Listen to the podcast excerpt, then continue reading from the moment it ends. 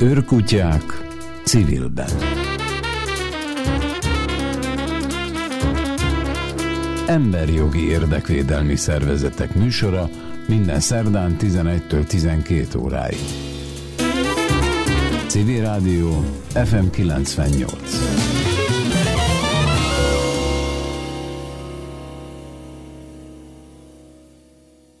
Sziasztok! Ez itt az Őrkutyák civilben, és egy új formátumban próbáljuk ki magunkat. Nem interjúkészítést hallhattok a mai adásban, hanem egy ilyen klasszikus podcast-szerű beszélgetést Jósa Bálint kollégámmal. Én Lőrincz Marcell vagyok. Üdvözlök én is mindenkit, Jósa Bálint. Nos, a koncepciónk az elég egyszerű, hogy az éppen aktuális, szerintünk érdekes témákat felvetjük, és megbeszéljük így remélhetőleg mind a hírérték, mind, hogyha reméljük, egy ilyen jófajta vélemény eljut a hallgatókhoz. Nagyon várunk majd mindenféle visszajelzést, kíváncsiak vagyunk, hogy mi tetszik nektek, mi az, amin javítsunk szerintetek, és vágjunk bele. Ma 3 témánk lesz, az egyik a fővárosi önkormányzatnak a közösségi költségvetést érintő hírei, a másik a szavazatszámlálás 2022-re, és a harmadik, de lehet, hogy még lesz egy plusz egy, a harmadik a Super Bowl döntőjében a szünetben Eminem letérdelt, és a plusz egy, ha lesz időnk, akkor ez az orosz-ukrán válság és ennek az emberi jogi következményei. Na, csapjunk bele, egy-egy ilyen bekezdés erejéig azért, hogy mindenki képbe legyen, elmondhatjuk, hogy miről van szó. A közösségi költségvetés, amit a fővárosi közgyűlés valósított meg, ha jól emlékszem, 2020 folyamán találták ki, és gyakorlatilag 21-re már lezárult az első köre. Az arról szól, hogy ötleteket lehet beküldeni arra, hogy egy adott pénzösszeget mire költsenek el. Most arról adtak hírt, hogy 2022-re 600 ötletet adtak be a lakók. Te találkoztál ezzel az ötlettel? Magával a módszerrel, mint jó gyakorlattal, igen. Ez az Európai Unióban, de szerintem a világon is elég sok helyen elterjedt gyakorlat, hogy ugye egy önkormányzat nyilván fölülről nem látja az összes helyi problémát, és néha ez a civil logika, hogy hogyan lehet megoldani dolgokat, időnként sokkal, de sokkal olcsóbban, helyi szinten jobban meg tud oldani bizonyos kérdéseket, amelyeket adott esetben egy hatalmi pozícióban, a bürokrácia útvesztőjében elmerülő önkormányzat nem tud. Tehát ez egy ilyen általánosan, én úgy gondolom, hogy egy általánosan elterjedt jó gyakorlat.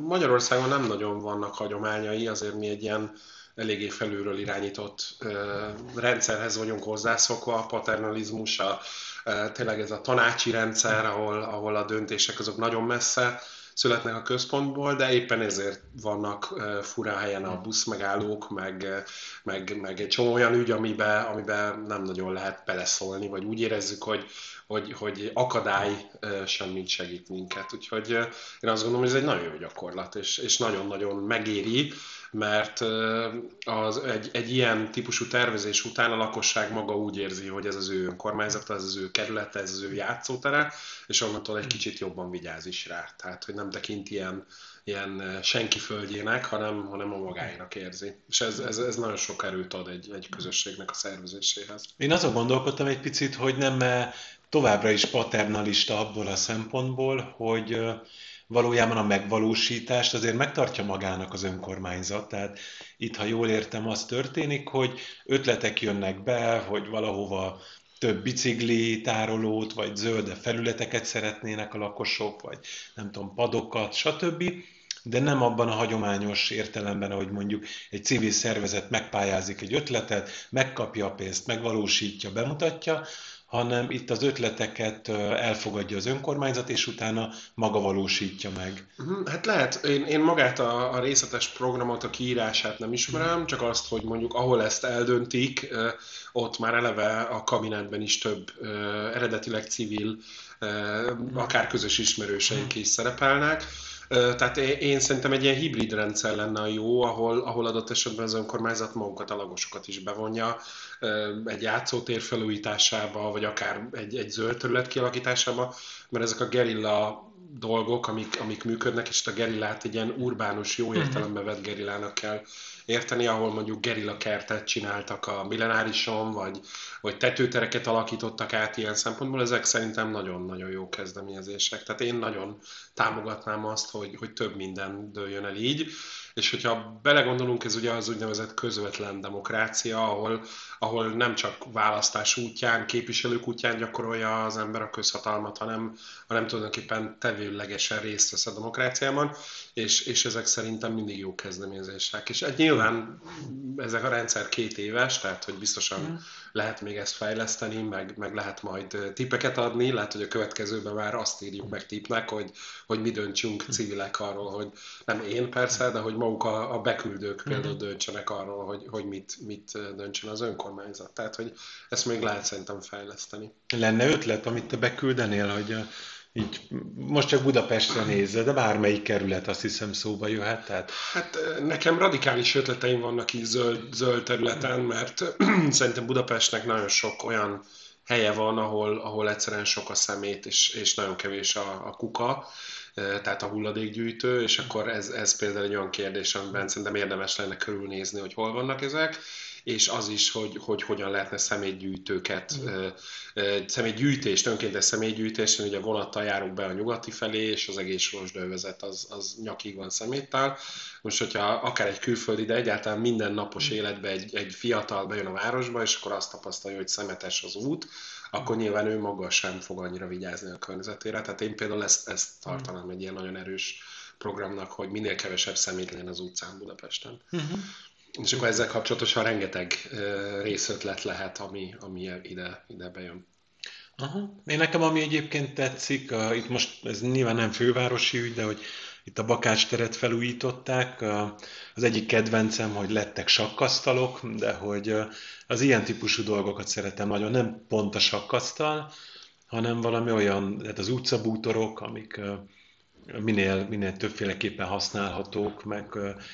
Én azt nagyon csodálom, te is utaztál a világban több helyen, és valahol itt a Balkánnál véget ér az övezet, hogy az emberek élnek az utcákon, de jó értelemben, tehát nem a hajléktalanságot értem ide, hanem hogy amúgy van hol laknod, de az időt szívesen töltöd, meg szocializálsz az utcán, meg a köztereken. Sőt, például én Portugáliában láttam ezt, ahol ugye azért időszakonként nagyon-nagyon meleg van, hogy jobban megéri az utcai, erre kialakított ilyen hűsölő övezetekben tartózkodni, mint a saját lakásodban adott esetben, hiszen nincsen olyan nagy klimatizálás, amúgy is az energiaszegény, és akkor a főterek mellett kifejezetten ilyen hűsölő részek vannak kialakítva, ahol tehát az egész árnyékos, ilyen vízcsobogók vannak benne, tehát így kifejezetten erre van kitalálva, és ki is van írva rá, hogy amennyiben nagy hő van, akkor ajánljuk a lakosságnak a itt tartózkodást. Ezek például szerintem szenzációsak, de ugyanilyen volt a Móricon, most az nem tudom, hogy működik-e, az a meleg tojás, amit meg télen lehetett igénybe venni, és akkor így neki lehetett dőlni télen, és egy utcai gyakorlatilag egy melegítő oszlop volt. De én ezeket nagyon szeretem, és szerintem egy várost ezek teszik élhetővé, szerethetővé, és emberivé gyakorlatilag. Igen, itt egyébként csak nézegetem, három nagy téma van, ha jól látom, tehát van ez a zöld Budapest, tehát hogy minden, ami egyébként is az önkormányzati vezetés deklaráltan zöld gondolatjegyében vett át az irányítást 19-ben, de van esélyteremtés, itt mondjuk látok ilyet, hogy kedvezményes kutya-macska ivartalanítás, állatorvos. Volt olyan irodánk, nem tudom, emlékszel rá, ahol nagyon elszaporodtak a gazdátlan macskák a pincében. Valaki etette őket, de nem volt a gazdájuk, és azért az így egy ilyen kellemetlen dolog volt, amikor 50 macska Igen, én nekem van saját macskám, meg kutyám is, de szerintem a város nem alkalmas ezeknek az állatoknak a tartására, és nyilván szociálisan, pszichológiailag nagyon sok magányos embernek ez jelent társa, tehát nyilvánvalóan ennek van társadalmi haszna, de ha jól tudom, akkor például Magyarországon most 5 millió kutya él, tehát fel annyi, mint ember, ami egyszerűen iszonyú nagy környezetterheléssel jár, tehát hogy azoknak az étele, utána feltakarítása. Persze, csak hogy mondjuk nem biztos, hogy ez jót tesz a földnek, tehát hogy nyilván én senkinek nem tiltanám meg, hogy legyen kutyája, de azért a városban tényleg gyakorlatilag olyan nincs olyan nap, hogy ne találkoznék kutyapiszokkal, amikor itt vagyok, és ezek azért, tehát a kutyapiszok, a hálporlik, akkor azt a szél mindenhol elviszi, tehát hogy ez nem egy ilyen lokális probléma, hanem egy komoly környezetterheléssel járó dolog, betegségek, stb. Tehát hogy azért ezt érdemes lenne valahogyan elfogadni, hogy nem biztos, hogy mindenkinek való a kutya, vagy hát a városban nem biztos, hogy mindenkinek kell. Igen. A macskák meg ugye kiírtják az élőterüket, tehát hogy az meg a másik, hogy ugye a szabadon gazdálkodó macskák azok nagyon-nagyon sok állatnak a fölösleges elpusztításáért felelősek, tehát a leginkább ugye az énekes madarakat sajnáljuk, de hát biztosan gyíkot, mindenféléket. Úgyhogy egy kicsit azért ezeket a házi állatokat is sem ártana valamilyen módon bármilyen ötlettel kordában tartani, és szerintem az ivartalanítás az egy nagyon, nagyon fontos módszer. Nekem is minden állatom ezen átesett. Igen. Jó, tényleg akit érdekel, az utána tud keresni ennek. Most éppen lezárultak az ötletpályázatok, de hogy nyilván 2023-ra is terveznek hasonlót, tehát hogy érdemes megnézni, hogy ki mit adott be, milyenek vannak, és tényleg ugye a közvetlen környezetben ezt be lehet dobni. Én is majd így végig gondolom, mert szoktunk szomszédokkal beszélgetni erről-arról, akkor ez egy jó téma lehet, igen, hogy legközelebb nem csak sajnálkozunk, hogy van valami probléma, hanem tényleg, ha jól sejtem, nagyon egyszerűen be lehet adni mindenféle információ, tehát nem kell mindenféle ilyen papírmunkával bajlódni. Igen, tehát nem ilyen jogszabályokra való hivatkozás, hanem tényleg egy ötletpályázatban az ötlet a lényeg, és én is mindenkit erre bíztatok, mert sokszor van, hogy egyszerűen mi tényleg jobban tudjuk, mert közelebbről látjuk a problémát. Tehát nem csak az, hogy őket nem érdekli, vagy nem fontos, csak egyszerűen nem veszik észre, hogy egy apró tolvonással megoldható sok minden. Na, majd kíváncsiak vagyunk a megvalósulásra is, meg bárki, aki találkozott ilyen ötlettel, ami éppen megvalósulás alatt van, vagy szeretné megosztani a tapasztalatait, az írjon nekünk, szóljon nekünk, hogy legközelebb erre visszatérjünk. Na, a következő itt a listán a 20k22 projekt, ami nagyon izgalmas, ilyen kód szónak tűnik. Ki nem hallott erről, szavazatszámlálókat toboroznak az áprilisi országgyűlési választásokra, illetve hát most ez valami hivatalosan népszavazás is lesz ugye mellette, tehát a választások egyébként is lettek volna, és az a mondás, hogy különösen az egységes ellenzéki lista nem rendelkezik olyan beágyazottsággal, hogy mindenhova delegáljon szavazatszámlálót, ezért önkénteseket keresnek, akiket kiképeznek erre, hogy mit jelent ez a munka, és utána ezek az önkéntesek pedig gyakorlatilag amennyire lehet az egész országot, minden szavazókört lefedve elmennek és részt vesznek ebben a munkában. Hallottál erről? Vagy? Hát, persze, és ugye én 2006-ban és 2002-ben voltam szavazatszámláló, tehát van ilyen saját tapasztalatom is, és valóban ez egy elég felelősségteljes, feszült munka, tehát hogy nem csak ilyen klasszikus önkéntes munka, ahol mindenki mosolyog, mert nagyon feszült az a része, amikor ugye az összeszámlálás van. 106 körzet, ideális esetben nyilvánvalóan mindenhová kell megfelelő mennyiségű számláló, ugye van mozgóurna, tehát azért kell mindenképpen legalább 2 ember, és ugye a harmadik embert szokták még mondani, aki ugye a szavazókör 150 méteres körzetében megfigyel, hiszen ott azon belül bizonyos tevékenységek le vannak tiltva, és hát ugye azt szokták mondani, hogy a szavazatoknak, tehát az egész választással kapcsolatos összes visszaélés, annak a 90%-a valójában a szavazókör előtt és annak környezetében van, beleértve ugye a szállítást, a láncszavazást, a tiltott kampányolást, hiszen bár nincs kampánycsend, a szavazókör közvetlen közelében nem lehet kampányolni, tehát például egy választandó politikus sem áldogálhatott, hogy bárkinek köszöngessen, miközben az bemegy a szavazókörbe. Tehát nagyon tilos neki ott lennie, 150 gyakorlatilag, hát ugye itt ilyenkor, hogy mi tilos, mi nem, itt azért vannak szürke zónák, de hogy igen. Tehát hogy az, hogyha ő kampánytevékenységet folytat, és akkor bármi is az a kampánytevékenység, azt nem teheti meg. Tehát hogy ilyesmi, de valahol például felfestenek az utcára feliratokat, mondjuk közvetlen a szavazókörtől 10 méterre, hogy erre szavaz, arra szavaz. Tehát ezeket egy harmadik ember tudja csak jelenteni, megakadályozni, dokumentálni, hiszen egy ilyen szavazókörű biztos azért nem rendőr, tehát ő nem csavarhatja ki a kezéből a táblát, de mondjuk bejelentést tehet, és akkor ezeket a bejelentéseket elég hamar ki is szokták vizsgálni. De hát én nagyon nem hallottam még olyanról itt Magyarországon az elmúlt, most már 30 évben, amikor gyakorlatilag megváltoztatta volna az eredményt bármilyen ilyen észrevétel. Tehát olyan szempontból kicsit szkeptikus vagyok, hogy sokat panaszkodnak a választások után, jellemzően a vesztes oldalról, hogy nem úgy mentek a dolgok, ahogy azoknak kellett volna lenniük, de aztán a panaszok szép lassan elhalnak, elhalkulnak, és nem történik semmi. Ennek a nyomkövetését szerintem nem nagyon tesszük meg, tehát a média sem, meg mi sem tesszük meg, de egyébként van következménye. Tehát, hogy például levonnak oksokat. Tehát van, amikor az adott esetben egy adott körzetnek az eredményét nem veszik figyelembe.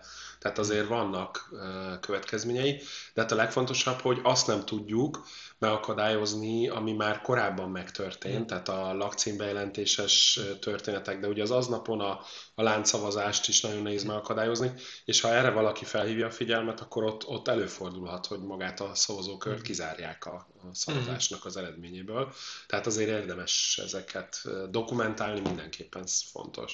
Egyébként nem tudom, hogy a hallgatók mennyire vannak tisztában, de a láncszavazás az mit jelent? Ez pontosan? Azt jelenti, hogy valaki bemegy előre, akit nevezzünk egy ilyen kapitánynak, vagy aki ezt az egészet bonyolítja, és ő üres borítékot dob be, majd utána kihozza az ő szavazólapját, azon megfelelő módon megjelöli, akit szeretne, majd utána ezt odaadja a következőnek, aki várakozik odakint, és az illetőnek ki kell hoznia az üres lapot. Tehát, hogy folyamatosan ellenőrzik azt, hogy kire szavazott az illető, és akkor ők mindig egy kitöltött lappal, vagy egy üres lappal jönnek ki, és ugye azt, amit kitöltöttek, azt pedig be kell dobniuk az urnába. Tehát gyakorlatilag ezzel egy ilyen láncot lehet beindítani, ahol mindig az a bizonyos kapitány, aki elkezdte, vagy aki felügyeli, az tudja ezt ellenőrizni. Ugye elvileg a szavazólapról nem szabad fényképet készíteni, tehát nem lehet dokumentálni, hogy mit csináltunk ott az űrnába, de például ez is egy módja a láncszavazásnak, hogy egyszerűen csak kijönnek, és akkor ott megmutatják egy fényképen, hogy mire szavazott, és akkor ezért kapnak valamilyen jutalmat, vagy korábban megbeszélt jutalmat, tehát hogy ezek szoktak a láncszavazásnak a kategóriába esni. 1 kiló krumpli, meg egy tál lencse, ugye? Hát azért itt már az 5000 forintos tételekről hallottam én legutoljára, de igen, tehát hogy itt ez nagyon olcsó. Ugye itt az a helyzet, hogy azok, akik egy ilyenben részt vesznek, azok úgy gondolják, hogy a szavazatuk nagyon keveset ér, vagy azért, mert nem értenek a politikához, vagy azért, mert eleve elhatározták, hogy melyik oldalnak a szövetségesei, és akkor megéri úgymond értékesíteni ezt a szavazatot valamilyen módon. Hát itt ez elsősorban nyilván nem legális, másodszorban viszont nyilván én örülnék neki, ha mindenki többre értékelni a saját voksát, mint 5000 forint vagy egy tál lencse. De hát közben egyébként arról is lehetett hallani, hogy az EBESZ valami nagy delegációt küld. Ha jól értem, ez egy nemzetközi szervezet, amelyik egyébként a biztonsági együttműködést hivatott intézni Európán belül, és megfigyeli úgy alapból az összes országgyűlési választást a régióban. Igen, többféle missziója van az EBESZ-nek. Egyébként van ez a kéksisakos típusú missziója, ahol mondjuk harcoló feleket ellenőriz. Így például a későbbi talán témákban, mondjuk az ukrán válságban is az EBESZ az egyik nagy közvetítő az oroszok és az ukránok és más országok között. De hogy a választási megfigyelési rendszer, amit ők csinálnak, annak ugye van egy korlátozott misszió, meg egy teljes körű missziója, és Magyarországra ez a bizonyos teljes körű misszió érkezik. Részben az Európa Parlamentnek a kérésére, részben magyar kérése, tehát magyar civilek is kezdeményeztek ezt, de ami különleges, és szerintem elég keveset tudunk róla, hogy 2018-ban is volt komoly megfigyelői gárda, és ők pedig megállapítottak bizonyos, mondjuk így, aránytalanságokat a magyar rendszerben. Tehát maga az EBESZ is arra készült, hogy valamilyen szinten jobban odafigyel arra, hogy mi történik Magyarországon. Én úgy számoltam, hogy ugye, vagy úgy a hírekben ugye 200 megfigyelő érkezik, tehát hogy minden szavazókörbe, minden régióba fognak küldeni megfigyelőket, illetve magát a központi számítógépes rendszert fogják ellenőrizni, a szavazatok átadását, átvételét, és ezt úgy mond, hogy minden megfelelően működjön. De az EBESZ-nek egyébként a véleményét elég sokan figyelembe veszik, de nyilván maga az EBESZ nem szokott országgyűlési választásokat érvényteleníteni, nemzetközi szervezetenként ilyen joga nincsen. Hát eleve Magyarország is tag benne, tehát hogy igazából azt hiszem csak egy ilyen visszajelzést ad tulajdonképpen, nem? Igen, de hogy ennek azért van nemzetközi jelentősége, mert például mondjuk ha Belorussziát nézzük egy ilyen rossz példának, akkor ugye ott is az EBESZ arról nyilatkozott, hogy nem volt megfelelő a választás tisztasága, korábban sok ilyen ügy volt, és ilyenkor azért egy ország, hogyha ez a gyanú felmerül vele kapcsolatban, hogy a választásokat nem jogszerűen és átláthatóan rendezi meg, akkor azért ez a nemzetközi világban a megítélését nagyon nagyban gyengíti.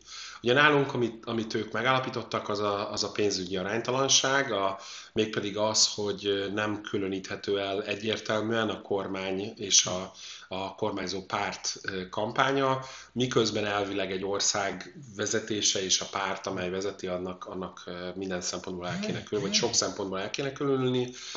Például most látjuk, hogy a népszavazásra buzdító plakátok, hogy a népszavazással kapcsolatos véleménye a kormánynak, az erősen egybeesik mondjuk a kormányzó párt személyeinek véleményével, és nem látjuk, hogy most akkor ki finanszírozza ezt a kampányt, és ez hogyan hat a választásokra. Hát mindenképpen mi a választópolgárok, vagy adófizetők finanszírozzuk végső soron az egészet. Na, hát de mindenkit buzdítunk arra, hogy próbálja ki magát szavazatszámlálónak. Lehet jelentkezni, meg le kell keresni a honlapon, hogy nagyon egyszerű a jelentkezés menete is.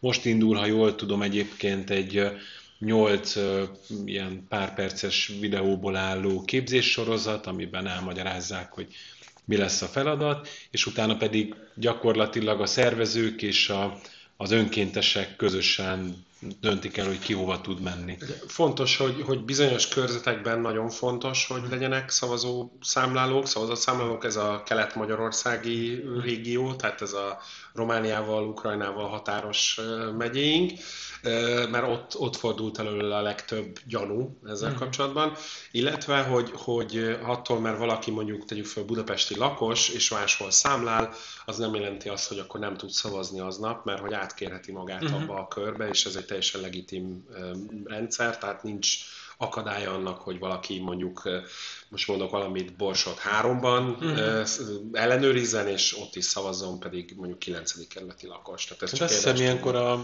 attól még az eredeti listájára szavaz, tehát hogy csak azt elküldik levélben.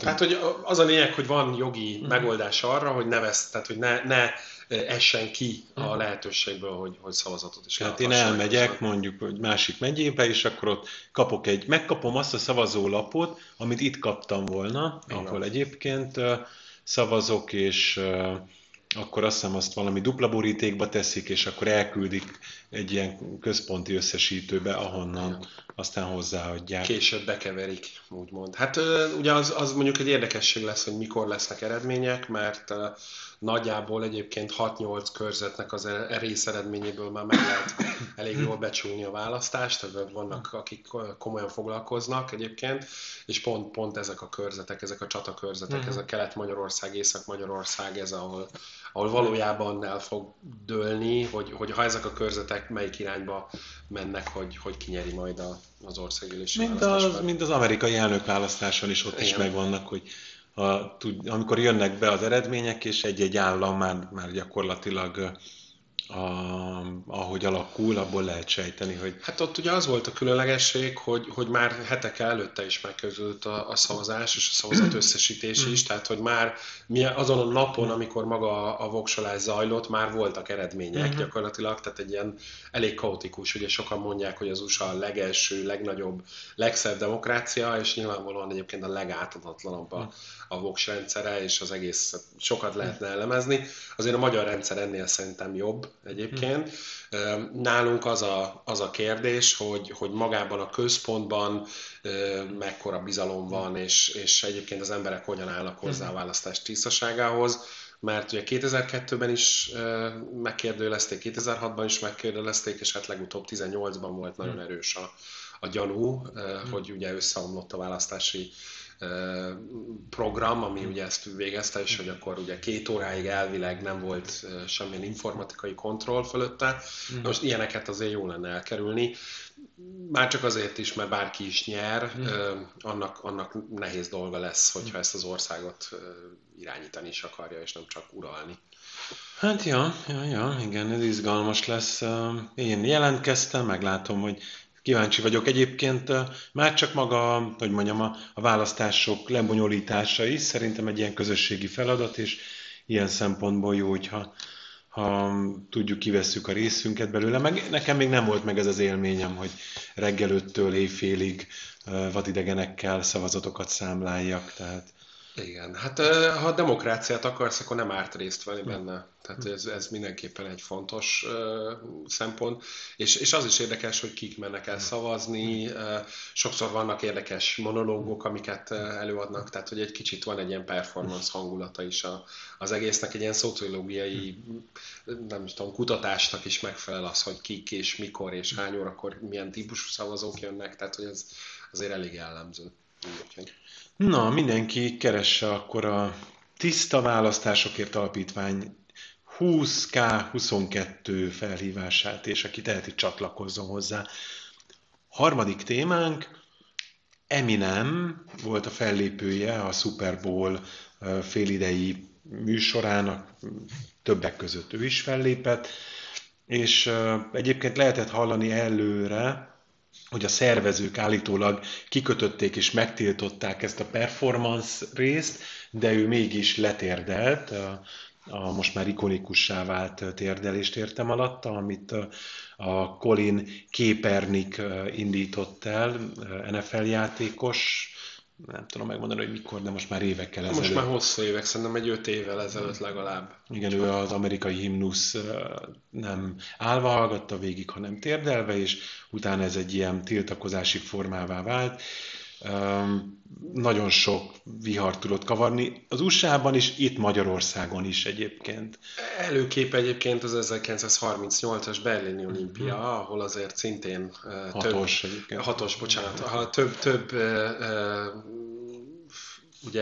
olyan tiltakozó is volt, akik az akkori náci rezsim ellen tiltakoztak, tehát azt gondolom, hogy ha a sportot a politika felhasználja az ő oldalán, vagy hogy így megerősíteni önmagukat, akkor, hogyha a sportolók, vagy akár közszereplők felhasználják a sportot arra, hogy ők is ünnepeket közvetítsenek, ez szerintem egy elég méltányolható dolog, tehát hogy nem véletlen az, hogy az olimpiai helyszíneket nézve azért elég sok olyan ország jelentkezik be, ahol a politikai legitimitása az országnak az elég gyenge lábakon áll. Tehát, hogy itt van egy ilyen összefüggés, illetve, hogy nyilván ugye az, hogy probléma van Amerikában a faji szegregáció után a rasszizmussal, ez pedig azért elég egyértelmű. Eminemről meg még az egy érdekesség egyébként, hogy ő azon a napon, amikor 25 éve kiadta az első albumát, rögtön bekerült a Hall of Fame-be, a Rock Hall of Fame-be, mert hogy annyira nagy hatással volt igazából az amerikai zeneiparra is. Tehát ő nem csak egyszerűen egy zenei előadó, hanem egy producer és mentor, és nagyon sok mindent csinálom alatt, hogy a zenén is. Meg azért alapvetően a hip-hop azért... ilyen, hogy mondjam, tradicionálisan egy mindig antirasszista műfaj volt, és ráadásul ugye a feketék is nagyon felülreprezentáltak ebben a műfajban, főleg Amerikában, tehát hogy ez így teljesen természetesnek hat, hogy Eminem nyilvánvalóan ilyen típusú állásfoglalást tesz. Igen, nyilván sokan kritizálják az ilyen típusú állásfoglalásokat abból a szempontból, hogy ez egy tök jó reklám neki, tehát hogy azért ez oda-vissza is működik. Én ennél őt például ebből a szempontból egy ilyen erkölcsösebb vagy őszintébb figurának látom, mert ő mindig felszólalt mindenféle ügyekben. Tehát most épp ebben az ügyben szólalt föl, de egyébként nagyon sok egyéb kérdésben is. És hát az ő sorsa, vagy a háttere az azért egy elég mély szegénységből származó, és nagyon-nagyon hányatott sors, tehát hogy ő szimpatizál azokkal, akiket hátrányos helyzetben talál a 21. század. Úgyhogy azt gondolom, hogy ez ő részéről egy logikus és következetes dolog. A himnusszal kapcsolatban ugye van ez például ugye a magyar alkotmány, az alaptörvény is tartalmazza ezt, hogy a magyar nemzet megsértése is korlátozható, és hogy nem szabad ilyet csinálni, úgymond. És hát ugye az amerikai jobboldal, vagy a konzervatívok azért eléggé kritizálják ebből a szempontból ezt a térdelés dolgot, hogy ugye elvileg a himnusz alatt nem szabad térdelni, hanem állva kell hallgatni. És akkor itt van egy ilyen vita, hogy lehet-e úgy állva hallgatni egy himnuszt, hogyha közben a lakosság felét kb. Olyan hátrányok érik, amik nem csak ugye a feketéket, de az ázsiai amerikaiakat, a latin amerikaiakat, tehát elég sok mindenkit mondjuk úgy, hogy hátrányok sújtanak. Tehát van miért tiltakozni, fölhívni rá a figyelmet, és azt gondolom, hogy ezek a kiállások, ezek teljesen helyén valóak. És mit gondolsz arról, hogy itt a magyar fogadtatása, amikor tavaly kifütyülték a francia csapat térdelt le. Nem egészen. Ugye maga, tehát mi a felkészülési meccseken találkoztunk ezzel, tehát magán az EB-n nem volt egyébként itthon térdelés, csak korábban volt, és ugye már mi akkor volt annak a kifütyülése, és utána az angolokat gyakorlatilag meggyőztük arról, hogy ne csinálják, tehát hogy volt egy ilyen sportdiplomáciai dolog. Ugye Magyarországnak az a különleges helyzete, hogy mi nem vagyunk gyarmattartó nemzet, tehát nincs gyarmati múltunk, ezért mondhatjuk azt magunkról, hogy nekünk nincs sok közünk a rabszolgaság témájához, hiszen mi a periféria tagjai voltunk, és inkább mi voltunk más országok rabszolgái, mint hogy mi tartottunk volna. Tehát van egy ilyen, mondjuk így, hogy ilyen immunitási kártyánk a BLM témával kapcsolatban. Magyarországon ugye nagyon kevés az afrikai, amerikai vagy sötétbőrű lakosságnak az aránya, tehát emiatt mondják azt, hogy nekünk ez nincsen közünk. Azért Magyarországon is vannak hátrányos helyzetű és a rasszizmus által sújtott kisebbségek, azért legalább 1 millió roma honfitársunk sokat tudná erről mesélni, de hogy ugye azért nekünk lehet, hogy valami más formát kellene találni, ez egyik része a dolognak. De mi az, amit félreértenek akkor a szurkolók? Tehát, hogy miért, én ezen gondolkodtam, hogy mi fáj nekik, amikor kifütyülnek egy ilyen gesztus, tehát, hogy hát Magyarországon a BLM-mel kapcsolatban olyan hírek vannak, hogy ez alapvetően egy felforgató mozgalom, erőszakos tüntetésekről van szó, hogy értelmetlen, hogy lerombolni a múltat, összekeverve ezzel a woke culture-rel, amiben mindenki bárkinek képzelheti magát, és mindenféle 42 társadalmi nemről beszél, tehát ez a non-binary logika is összekeveredik vele, tehát ebben benne van egy kicsit a mondjuk úgy, hogy abban a szurkolóban, aki kifütyüli a bélemet, benne van egy adag homofóbia, egy adag nacionalizmus, egy adag elutasítása annak, hogy Magyarországnak milyen a történelmi múltja, az, hogy mondjuk a határon túli magyarokkal szemben milyen 100 éves történetünk van, ebben mondjuk Európa kevésbé foglalkozik, mint a BLM-mel, miközben a BLM egy amerikai mozgalom, tehát hogy ezek azok, amik keverednek, tehát én azt gondolom, hogy az, hogy valaki nem térdel le, vagy ezzel nem ért egyet, ez egy tök legitim álláspont, tehát lehet a BLM-et és a képviselőit gyönyörűen kritizálni. A fütyülés az mindig egy ilyen közvélemény nyilvánítás, ami a szólásszabadság része, tehát hogy és egyébként erről már külön beszélhetünk, de hogy ugye ezért az UEFA meg a FIFA sem büntet, tehát magában csak a fütyülésért nem. Én azt gondolom, hogy nagyobb érzékenységgel kéne ezekhez a témákhoz hozzáállni, de ahhoz mondjuk alapvetően máshogy kéne oktatni a magyar történelmet, és kihagyni belőle a pátoszt, és belerakni egy kicsit mondjuk például azt, hogy milyen szerepe volt a magyarországi kisebbségeknek mondjuk a magyar forradalmakban, vagy a feltalálók között. Ugye sokan mondják, hogy mi vagyunk a legokosabb nemzet, mert a egyfőre eső Nobel-díjasok aránya az nagyon nagy. Érdemes megnézni a Nobel-díjasaink valódi származását és etnikumi származását, mert én legalábbis a számaim szerint 4 vagy 5 olyan van, akik magukat etnikailag magyarnak vallották saját életükbe, úgyhogy azért a többség közülük nem az. Sőt, hát ráadásul ugye elég sokan nem is Magyarországon dolgoztak, amire megkapták. Igen. Hát az a származás, itt az a lényeg, hogy mennyire, tehát azt szoktuk mondani, hogyha valaki sikeres, mondjuk például olimpiai bajnok lesz a téli olimpián, akkor megbocsátjuk neki, hogy mondjuk a vezetékneve nem magyar hangzású, miközben meg kimondjuk, hogy legyen a jászsága a jászoké, miközben a jász is egy bevándorló név. Tehát, hogy itt nagyon nagy a kavarodás, én azt gondolom, és ez okozza azt, hogy egyszerűbb kifütyülni ezt, mint végig gondolni. Maradjunk ennyibe. Ja, igen, ráadásul, tehát, hogy arra azért visszatérnék, hogy hogy a BLM-et sokan kritizálják, meg sok ilyen erőszakos, meg felforgató dolog is történt ez alatt a név alatt, de közben maga a térdelés, az nem a BLM, tehát hogy Igen, ezek össze vannak keveredve, tehát mint ahogy a BLM meg nem a melegügy. Tehát, hogy azért mondom, ezek nagyon elválasztható kérdések lehetnének, de a szurkolók számára ez össze van csomagolva, és akkor innentől kezdve az egészet utasítják el, nem válogatottan utasítják el ennek részeit, és nagyon sokan nem is ismerik ennek a mozgalomnak a konkrét tevékenységét. Vagy például mondjuk, ha szobor döntegetésekről beszélünk, hát Magyarországon is van 1-2 ember, akinek ledöntöttük a szobrát ugye a rendszerváltáskor, szerintem jogosan, 56-ban ugye Sztálin szobrát döntöttük le, tehát azért a magyar nép múltjában is van szobor döntögetés, tehát ha elérünk egy bizonyos társadalmi változáshoz, akkor annak szimbóluma az, hogy leszedjük a szobrainkat.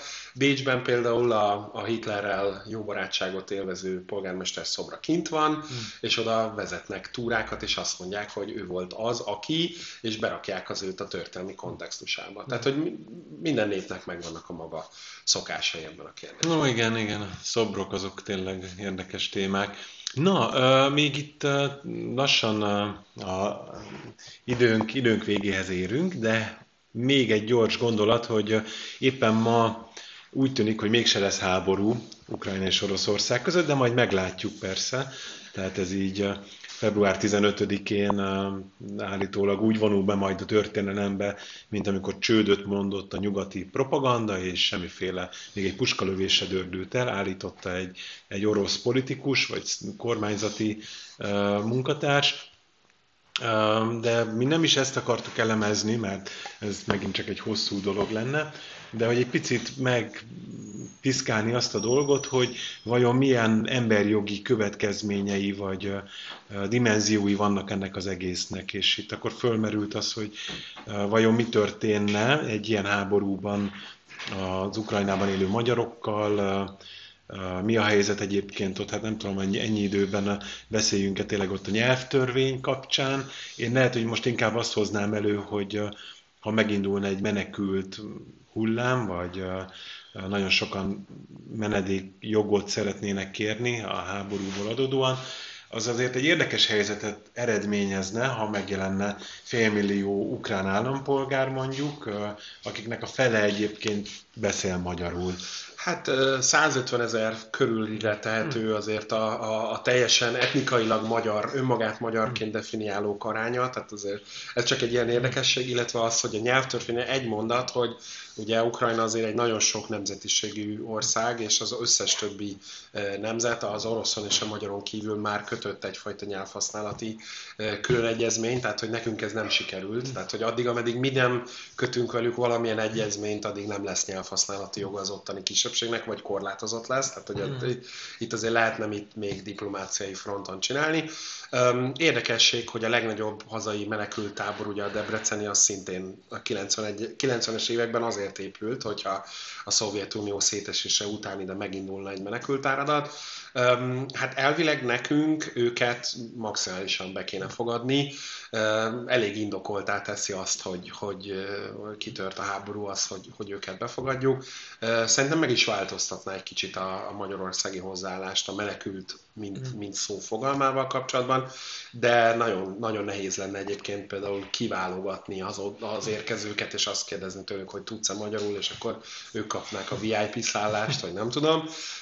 Illetve az is fontos, hogy nagyon sok hatkötelezett magyar van, akik kettős állampolgárok, és ők például katonaszökevényként jönnek át Magyarországra.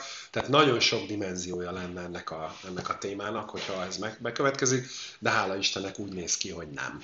Úgyhogy egyelőre ezt nem tudjuk. Hogy... Igen, hát sőt egyébként azért az ukrán hadsereg az most is, hogy mondjam, szenved veszteségeket, tehát hogy gyakorlatilag biztosan van, aki teheti és szeretné elkerülni, hogy valahol több száz kilométerre, vagy nem is tudom, ott van 1000 kilométerre a távolság, egy számára teljesen ismeretlen terepen életét kockáztassa.